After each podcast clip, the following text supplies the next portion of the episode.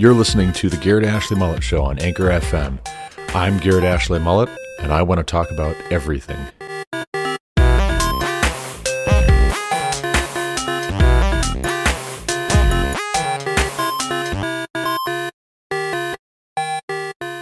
Welcome back to the Garrett Ashley Mullet Show. This is Garrett Ashley Mullet coming to you from Greeley, Colorado for episode three twenty-one, that is three twenty-one, of the Garrett Ashley Mullet Show.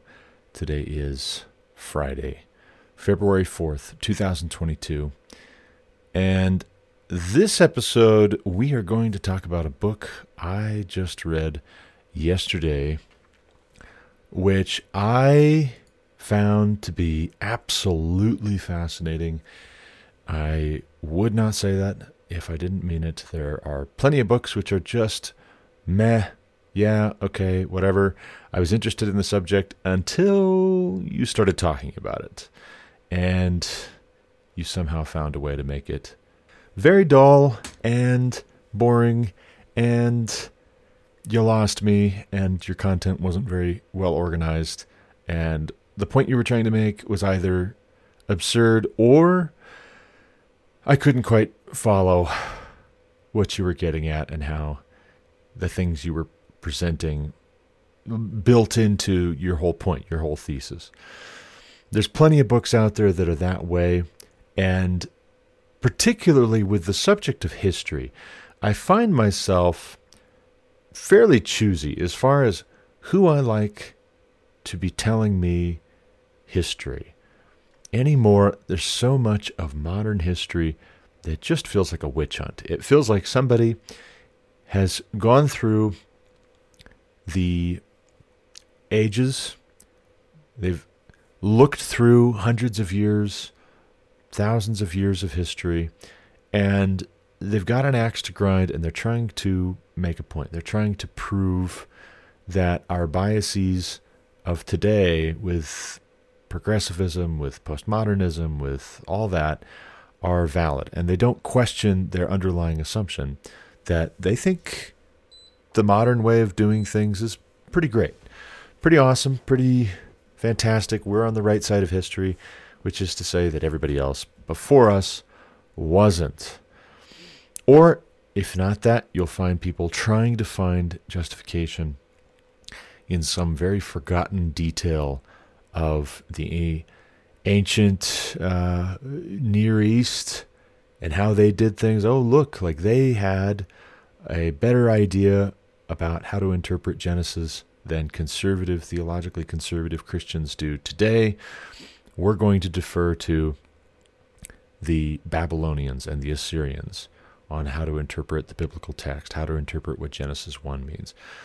I'm going to look at Vikings and how they saw the world and how they saw themselves and their attitudes toward, towards sexuality, towards property, towards whatever, and I'm going to try and find some kind of a rationale for our L G B T Q plus, our socialist tendencies. I'm going to try and find something that's radically egalitarian.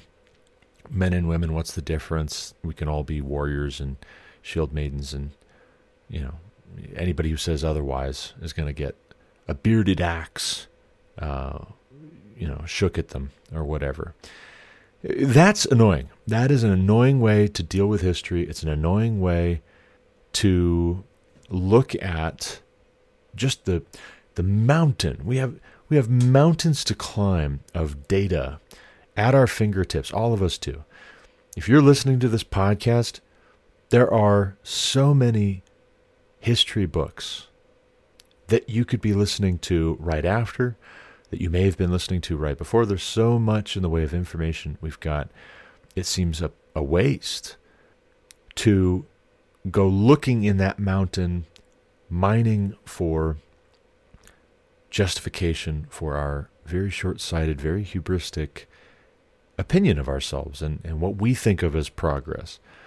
Just because we come after, that does not necessarily mean that we are superior to, smarter than, wiser than, morally superior to, or in any other way superior to. And superior in terms of our elegance, in terms of our sophistication, we may not be evolving, folks. We may be devolving.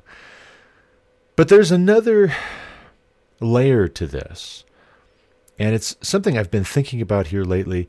And honestly, I hadn't heard of The Fourth Turning, or if I had, I never picked up on this being something that I should go and check out or read until very recently. And I would say it's only been in the past week that I really heard somebody talking about William Strauss and Neil Howe's book in anything approaching enough depth to make me want to go and hear more, make me want to go and listen to the full book. Everybody else, maybe it was just a passing reference or I was distracted. But apart from reading The Fourth Turning, which I did yesterday, started and finished it. It's not a very long book. It's only six hours and one minute. The abridged version on Audible.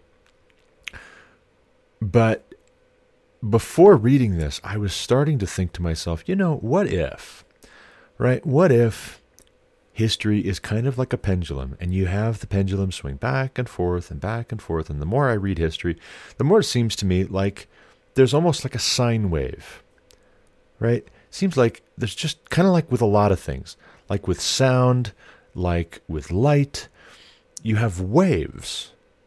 Like with the oceans, you have waves. Like with the seasons, you have spring and then summer and then fall and then winter. Maybe it's kind of like a lot of things. It ebbs and it flows. There are good times and there are not so good times. But if you're in a not so good time, don't assume that it's just going to get worse and worse and worse and worse and worse.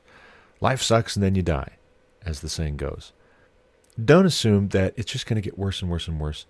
Any more than if you're, say, my age, thirty-five years old, and it's winter, and it's February, and you have something of a memory of last year about this time, you wouldn't say, well, it's always going to be winter. It's just going to get colder and colder and colder until the earth is just one giant ice ball, and we crack in two because we got so cold, and the sun's going to go out, and it's just going to be snow forever, and oh, this is awful, right? There's a difference between saying winter is coming and saying winter is all there ever will be again. And we know that. The, the more context we have, the more perspective we have looking at, hey, you know, thirty-five years, maybe I don't remember all of them very well, but I do remember having lived in Montana and Ohio and now in Colorado. I do remember there being seasons, and I do remember what follows winter. And yes, it's winter right now. And yes, there's some days that are colder than others. But on the whole, I can expect that there's going to be a, a kind of process. There's going to be a kind of moving on into a new period, a new season. And that new season, it may not be lush and green immediately, but we're going to get there. We're going to get to trees having leaves on them again. We're going to get to the lawn, or at least some people's lawns, being green and robust. And we're going to get to have people having gardens. And it, spring will come again. What if history is like that? What if, for however long it is, you do just have some periods of history wherein cultures and nations and civilization ebbs and it flows, and it goes through spring and summer and fall and winter. And however long those seasons last, if it's winter time right now, you can expect spring is just around the corner. It's just a matter of time. It may not be tomorrow, but it, it might be sooner than you think. And if it's summertime, then you can expect at a certain point you're going to start to see those leaves change. You're going to feel the temperature of the wind drop a few degrees. And you're going to start hearing the cackle of geese flying overhead to go south because they sense that it's fall now and it's going to be winter before they know it. Well, William Strauss and Neil Howe write this really, really interesting book back in nineteen ninety-seven. At least the copyright's ninety-seven. I believe that's when it was written. No, I correct myself. It is nineteen ninety-seven because I watched and listened to a couple of interviews with one of the authors. I don't know where the other author has gone, but Neil Howe, at least, seems like he has uh, been fairly active in the past twenty years, going on podcasts and doing interviews. I watched and, more to the point, listened to a really interesting interview that he did with the Art of Manliness podcast, long interview from the end of two thousand nineteen, so right before COVID.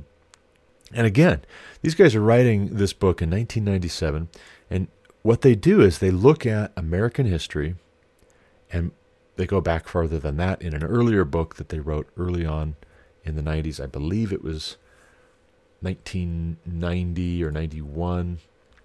Uh, it's another book that I'm planning on reading now, uh, soon, maybe not right away. I want to take some time to digest The Fourth Turning. But this book called Generations, titled Generations. But they look at history and they basically say gener- generations, generations, roughly twenty years, twenty to thirty years or so, have throughout human history, for as far back as we can see, generations have been seen as somewhat cyclical. The ancients believed that generations were cyclical, or cyclical, if you will. And somehow or another, in our postmodernism, in our secularism, in our chronological snobbery, as C S. Lewis would put it, we've gotten away from looking at history as being cyclical, being full of seasons, and, and those seasons being generational. We've gotten away from thinking in terms of the ebb and flow, and not just a pendulum. See, I've been thinking of it in terms of a pendulum, but I think the sine wave is uh, a better picture. But you basically have four or so points in every cycle, according to Strauss and Howe. And each of these four points in a cycle corresponds with a generation. And you can tell, as you look back through American history, that, hey, this generation, broadly speaking, more or less, was formed and shaped and was different. They were a different generation, in large part because this is what was going on. And because they were different, well, then when they come of age, not only do they remember the circumstances that they grew up in, let's say they grew up during a crisis. Children right now are growing up through a crisis. Well, that's going to leave a lasting impression on them. That's going to leave a mark on them. But if you went back one hundred years, children growing up during the Great Depression had a mark left on them. Children growing up during World War Two had a mark left on them. And then the crisis passes, and the children who grow up right after the passing of that crisis, they grow up in what we see as being a high point. Hey, we dodged the bullet on that. We have this euphoric high. If we make it through the crisis, at least in American terms, we haven't collapsed yet. Knock on wood. We won't. From our lips to God's ears, we should turn and seek his face, so that he would hear our call and heal our land. But the children who grow up after the crisis has passed and a high point, well, they are used to things being good. They're used to things having been in pretty good shape. And the folks, the hero generation that got society through the crisis period, has proven its leaders. They're battle-tested. And maybe they're a little bit prickly and they don't like being second-guessed and questioned so much because, after all, who do you think is responsible for these high times and this good time that we're living through? And so the children who grow up in that kind of a circumstance, they maybe become artists to try and break out of this rigidity. And also because, hey, they've got the leisure time. The crisis has passed. Now it's time for self-expression and creativity, for instance, maybe, possibly. Or maybe they're prophets. Yes, the crisis has passed, but there's going to be another. And then after the artists, you've got nomads. And the nomads, for their part, are somewhat listless, with the two previous generations being prophets, artists. The nomads are just kind of adrift to some extent. And it's in their coming of age that a certain unraveling happens. Before the unraveling is an awakening. We're coming down off that high post-crisis, and there's an awakening of sentiment. There's a an upset. Think Great Awakening. A come-to-Jesus moment, or in the case of our nineteen sixties to nineteen seventies, maybe a hippie movement, maybe a higher consciousness, some kind of a revolution. But there's an awakening or an effort at awakening. The high is not going to last forever. And then an unraveling. And then another crisis. And then another high. And an awakening. And an unraveling. And a crisis. And so on and so forth. And this sine wave repeats. Like spring to summer to fall to winter to spring. Like the seasons. Except the seasons are generations. And those generations last roughly twenty years. Now, according to this theory, which again, the authors of The Fourth Turning were writing about back in ninety-seven, we were going to have a crisis around two thousand five. Somewhere in there, around two thousand five, and lasting until about twenty twenty-five. And post-twenty twenty-five, if we could make it through the crisis, we would have another high. That's the that's the prediction. That's the American prophecy, as the subtitle goes. If we can make it through the crisis, we get another high. Think post-World War Two, nineteen fifties. Hopefully it's not just the nineteen fifties. And they definitely have more than just the nineteen fifties. They go back to the nation's founding and prior to the nation's founding.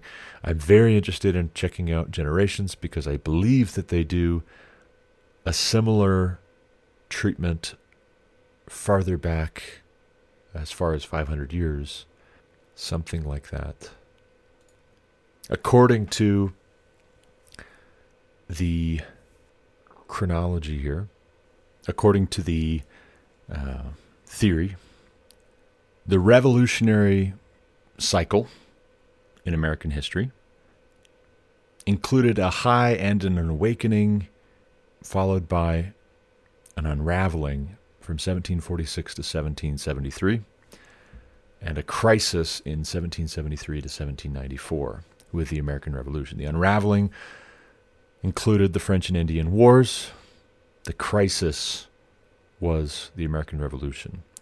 And then you have a, a high and an awakening and an unraveling, eighteen forty-four to eighteen sixty, during the Mexican-American War, which led into the crisis of the Civil War from eighteen sixty to eighteen sixty-five.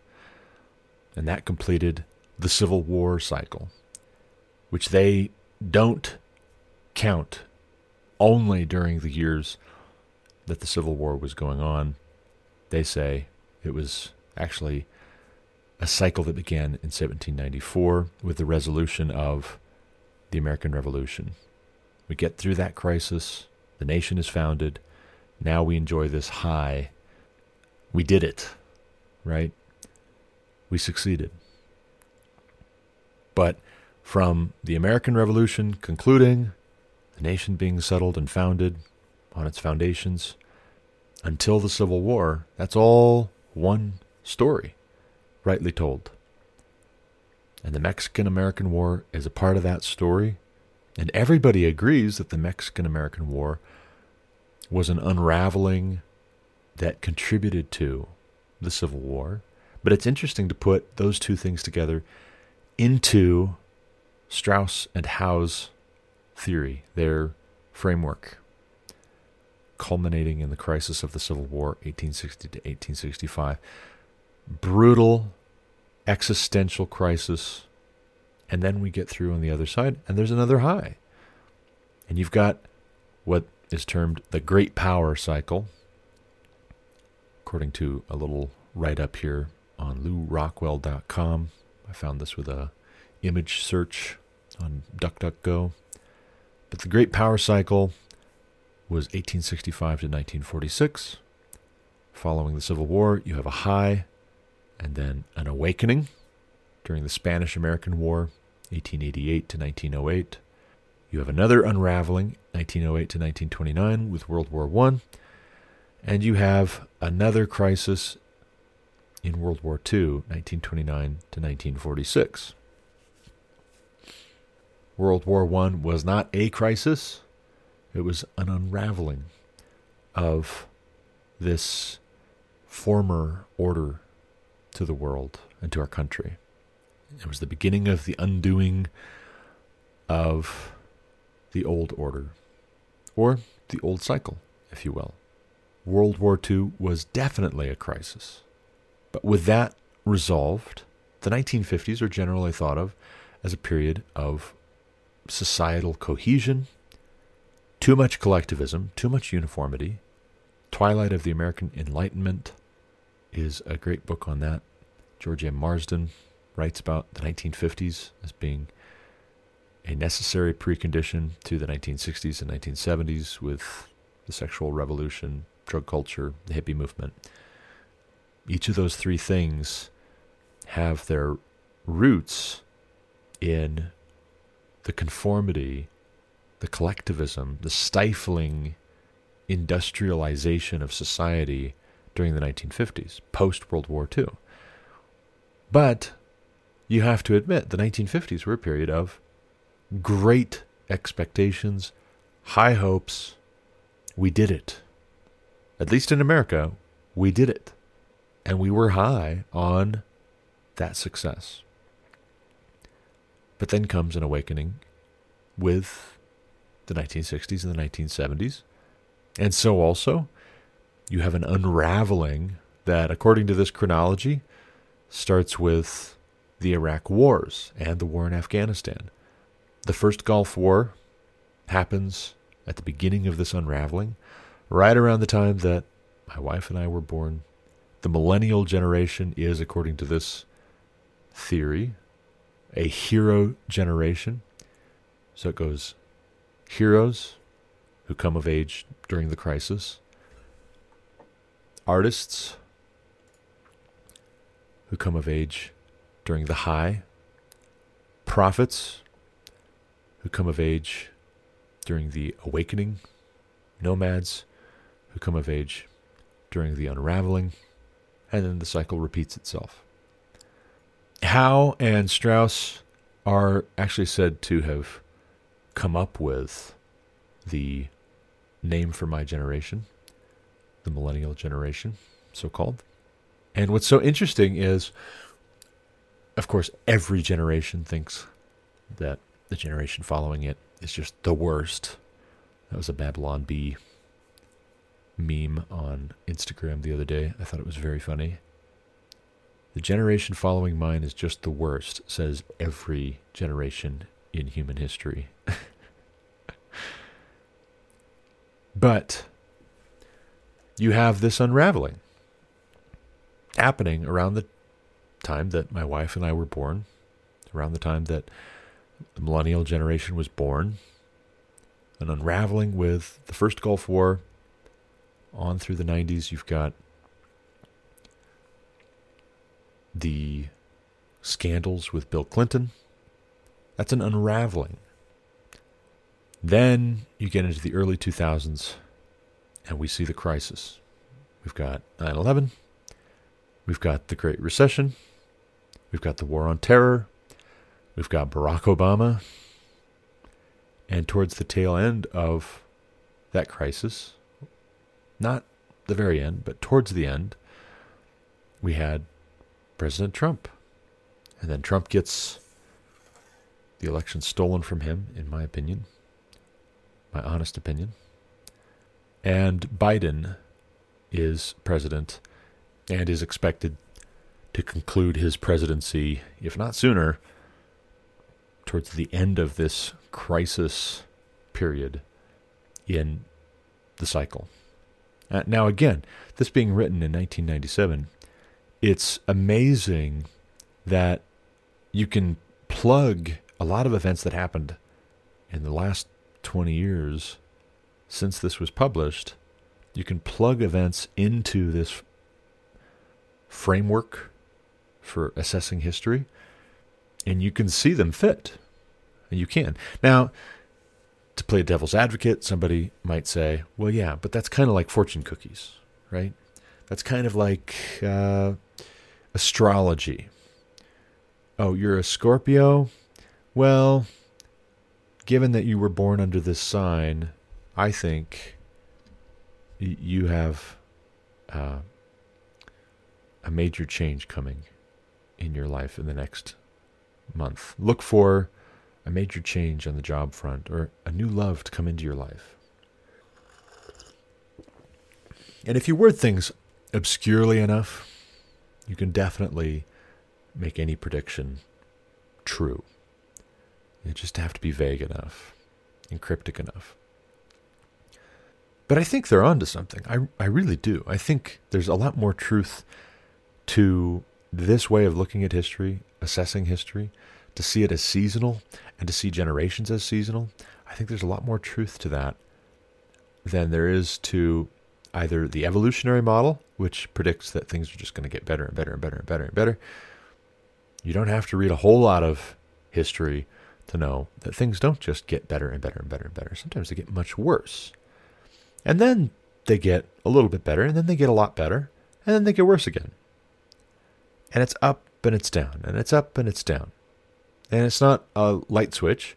It's not all or nothing, all happy or all sad and tragic, all peaceful or all violent and turbulent. So then it would stand to reason that you have some kind of a sine wave pattern to general trends. And this reminds me of a quote I've seen circulate around various places. Strong men create good times. Good times create weak men. Weak men create hard times. Hard times create strong men. We hear something like that and we think, you know, that makes a lot of sense. I think that's, I think that's quite correct. And then if you want to be biblical about it, which we should be, you should want to. If you don't, shame on you. But if you get biblical about it, what is it that Solomon writes in the wisdom literature of the Old Testament? There is no new thing under the sun. There is nothing about which we can say, here, look, this is new. It has been before, only we had no memory of it. If these cycles are about the span of a long human life, well, then it would stand to reason. It makes sense. About the time we would have memory of this point in the cycle last time around, a couple of things have probably happened. One, we've gotten old. And we only caught that this is second verse, same as the first, more or less, after having bungled through the earlier stages in the cycle, perhaps. And so our reputation, our credibility, maybe not at its high point with the younger generations. And so however much we might want to say, hey guys, listen, like I've seen this come around before. Holocaust survivors, for instance, saying, hey, listen, I've seen this come around before. People who lived through the Soviet Union, lived in the Soviet Union under communist dictatorship, saying, hey, listen, this looks familiar, guys. I guys, I've seen this movie before. I know how it ends. Well, we don't listen to those folks because they're old.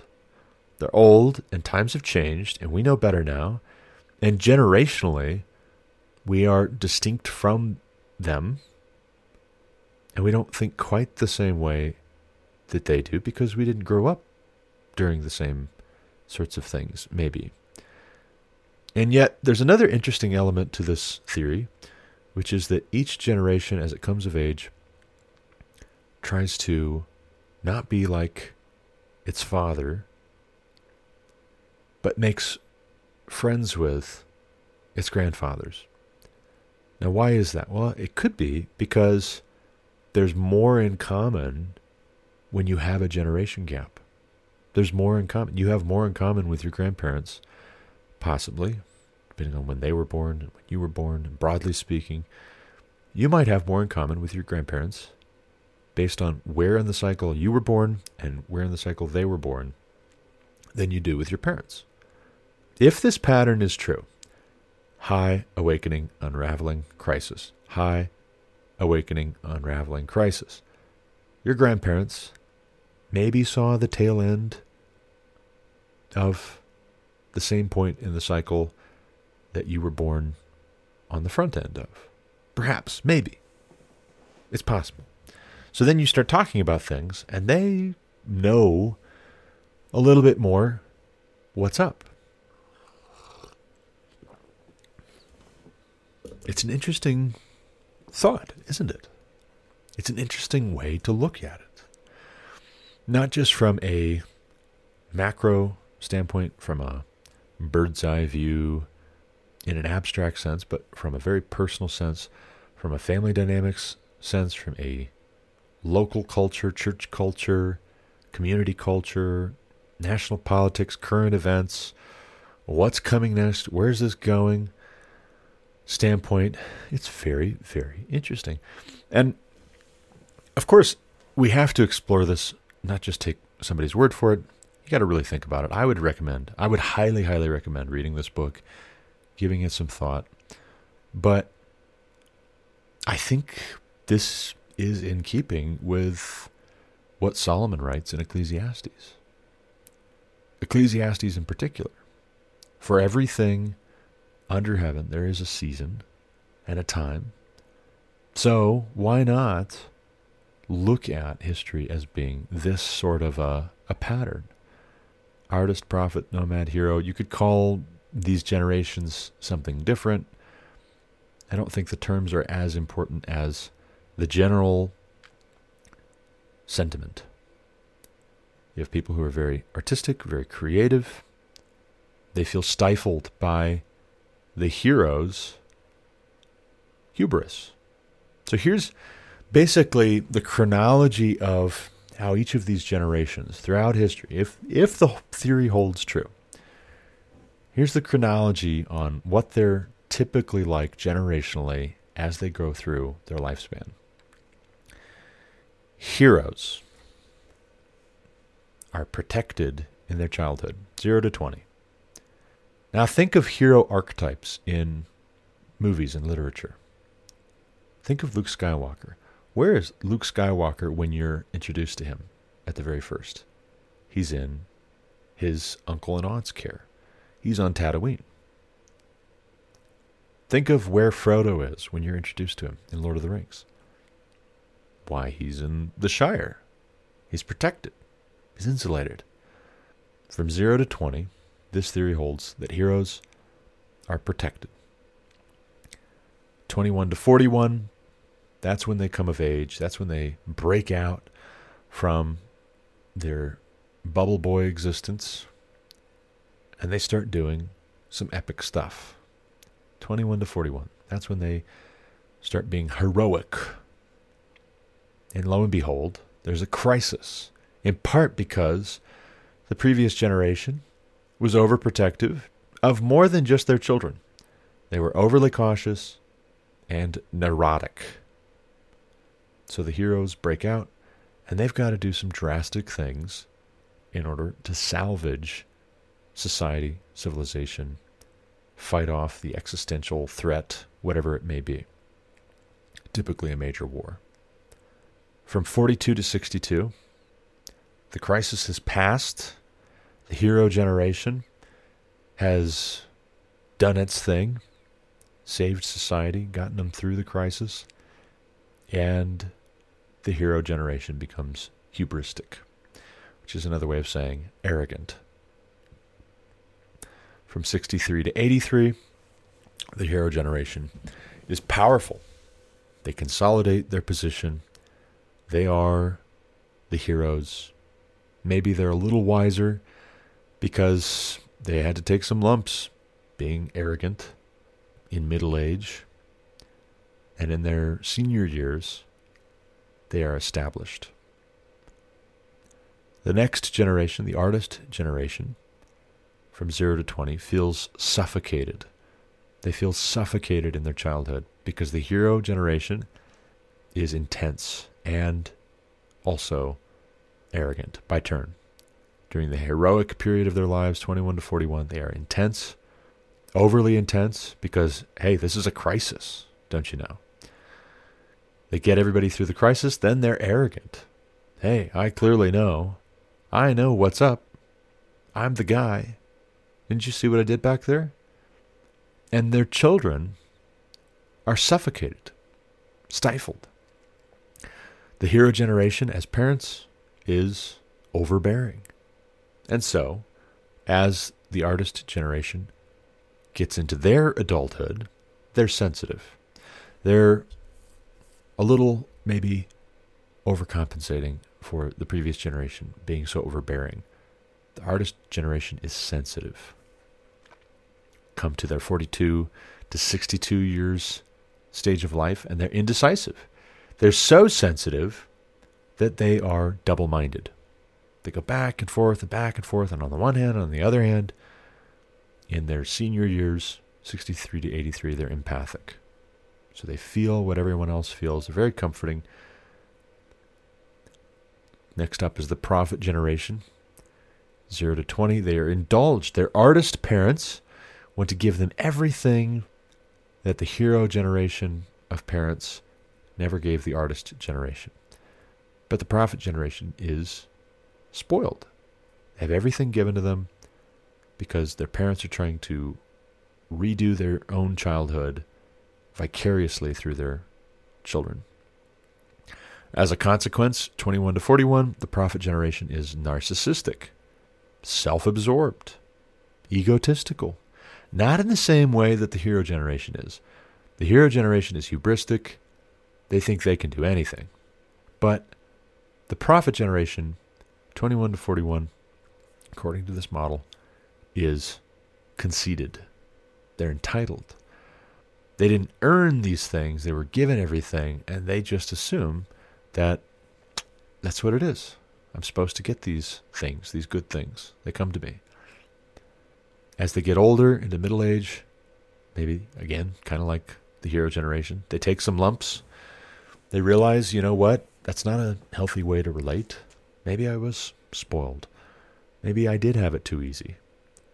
Maybe I need to have some morals. Maybe there's a higher standard than just whatever I want all the time.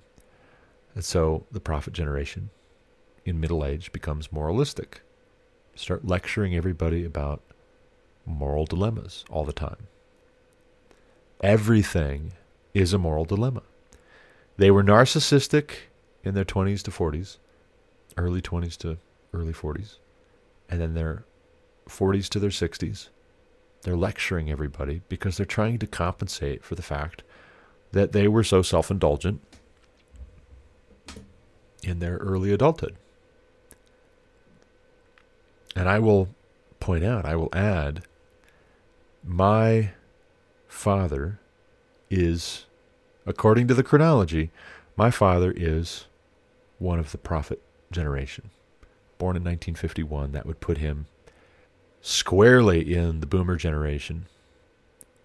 My mother was born nineteen sixty, that puts her in the nomad generation.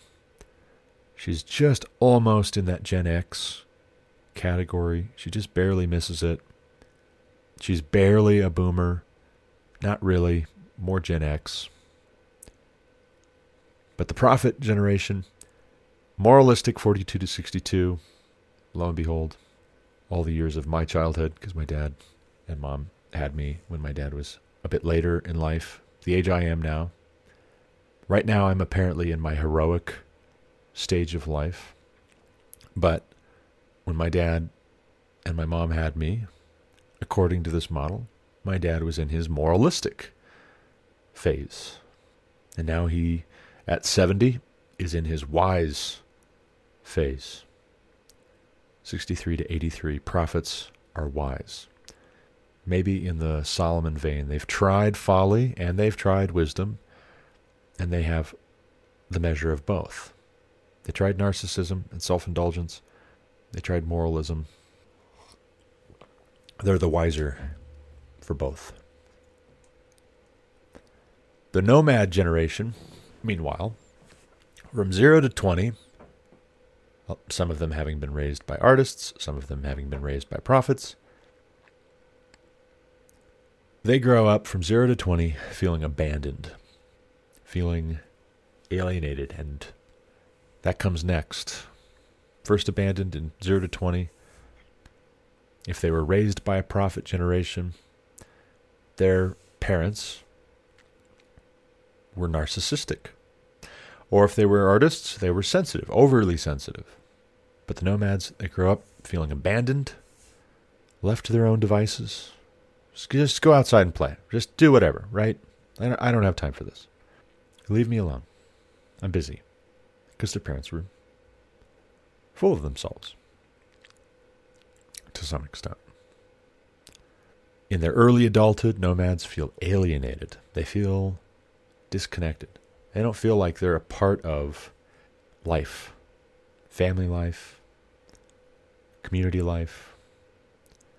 By the time they're in their middle age, they're more pragmatic. They've felt abandoned. They've felt alienated. Now they make decisions in their middle age based on survival, based on here's what it's going to take to be able to retire well. That's all that really matters. Maybe. Is it useful? Is it not useful? I got to fend for myself. That's what I learned growing up. Being abandoned, being alienated. I've always had to rely on myself. I've got to just figure it out. And I'm used to that.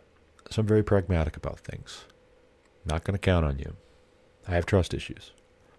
My mother was part of that generation, according to this chronology. Growing up in the nineteen sixties, nineteen seventies. sixty-three to eighty-three, the nomad generation is tough. They've had to rely on themselves their whole lives as they see it, and they're the tougher for it. Not tender necessarily, but tough. And then the cycle repeats itself. And the nomads and the prophets maybe raise a hero generation. And in my case, I've got the moralistic and the pragmatic, and because my parents are nine years apart, I was raised by a moralist and someone who felt very alienated. And I would say that's true. My dad is a bit of a moralist, and my mother felt very alienated during my childhood. And I think my dad is wiser now, and I think my mother is very pragmatic, a bit on the tougher side. And if I think forward, right, think forward in terms of generations, I'm raising, perhaps, a generation of artists. And with my wife and I both being in this heroic period, perhaps having all these children and homeschooling them and moving across the country, and it's epic, right? It's an epic tale. There's every possibility that our children feel suffocated. And when they get into their twenties to forties, they're going to be sensitive. When they get to middle age, they're going to be indecisive. And by then, my wife and I will have passed through, hopefully, our hubristic, we can do every, we can do anything, we can do everything stage. Maybe we can skip that one. That'd be all right. skip on straight to the powerful stage. Being powerful will help our children make decisions. But then even my thinking like that, maybe that contributes to my children feeling suffocated because they're the artist generation. Who knows? All of that is a lot of speculation. It may be informed speculation, particularly in light of what Solomon writes. There is no new thing under the sun. Everything that has been will be again. There's a season for everything under heaven. Check it out, though. Give it a read. I think you'll really enjoy it. I am fascinated by the concept. I'm going to read the next book as well soon. Stay tuned for some commentary on that. Hit subscribe if you haven't subscribed to this podcast yet. Also, you can check out the Garrett Ashley Mullet Show dot com to sign up for email alerts when new episodes come out. Also, by the way, if you're on Twitter, I did create a Twitter account. You can follow me on Twitter. The Garrett Ashley Mullet Show is on Twitter again. Also, there's a Facebook page if you want to follow the Facebook page. We're going to have to talk soon about Facebook actually losing subscribers on the whole. In a recent report just yesterday, a quarter of a trillion dollars in Facebook's valuation was wiped out as investors pulled their money out of Facebook, or Meta, as the case may be. What did I tell you? It seems like things are inevitably going in a certain direction more and more and more and more until all of a sudden they're not. Maybe it's not a pendulum swing. Maybe it's a sine wave. Maybe, just maybe, if we can get through the last little bit of this crisis in the cycle, get to a new high and enjoy that. Be intentional about it. Give it some thought. Give it some prayer. Give it some study. I gotta run. As always, thank you for listening. Until next time, God bless. You've been listening to The Garrett Ashley Mullet Show on Anchor F M. For more content like what you just heard, subscribe to this podcast on Apple Podcasts, Google Podcasts, or Spotify. Also check out the garrett ashley mullet show dot com to subscribe to email alerts when new episodes are published. As always, you can reach me with any comments, questions, complaints, objections, or insights at garrett ashley mullet at proton mail dot com.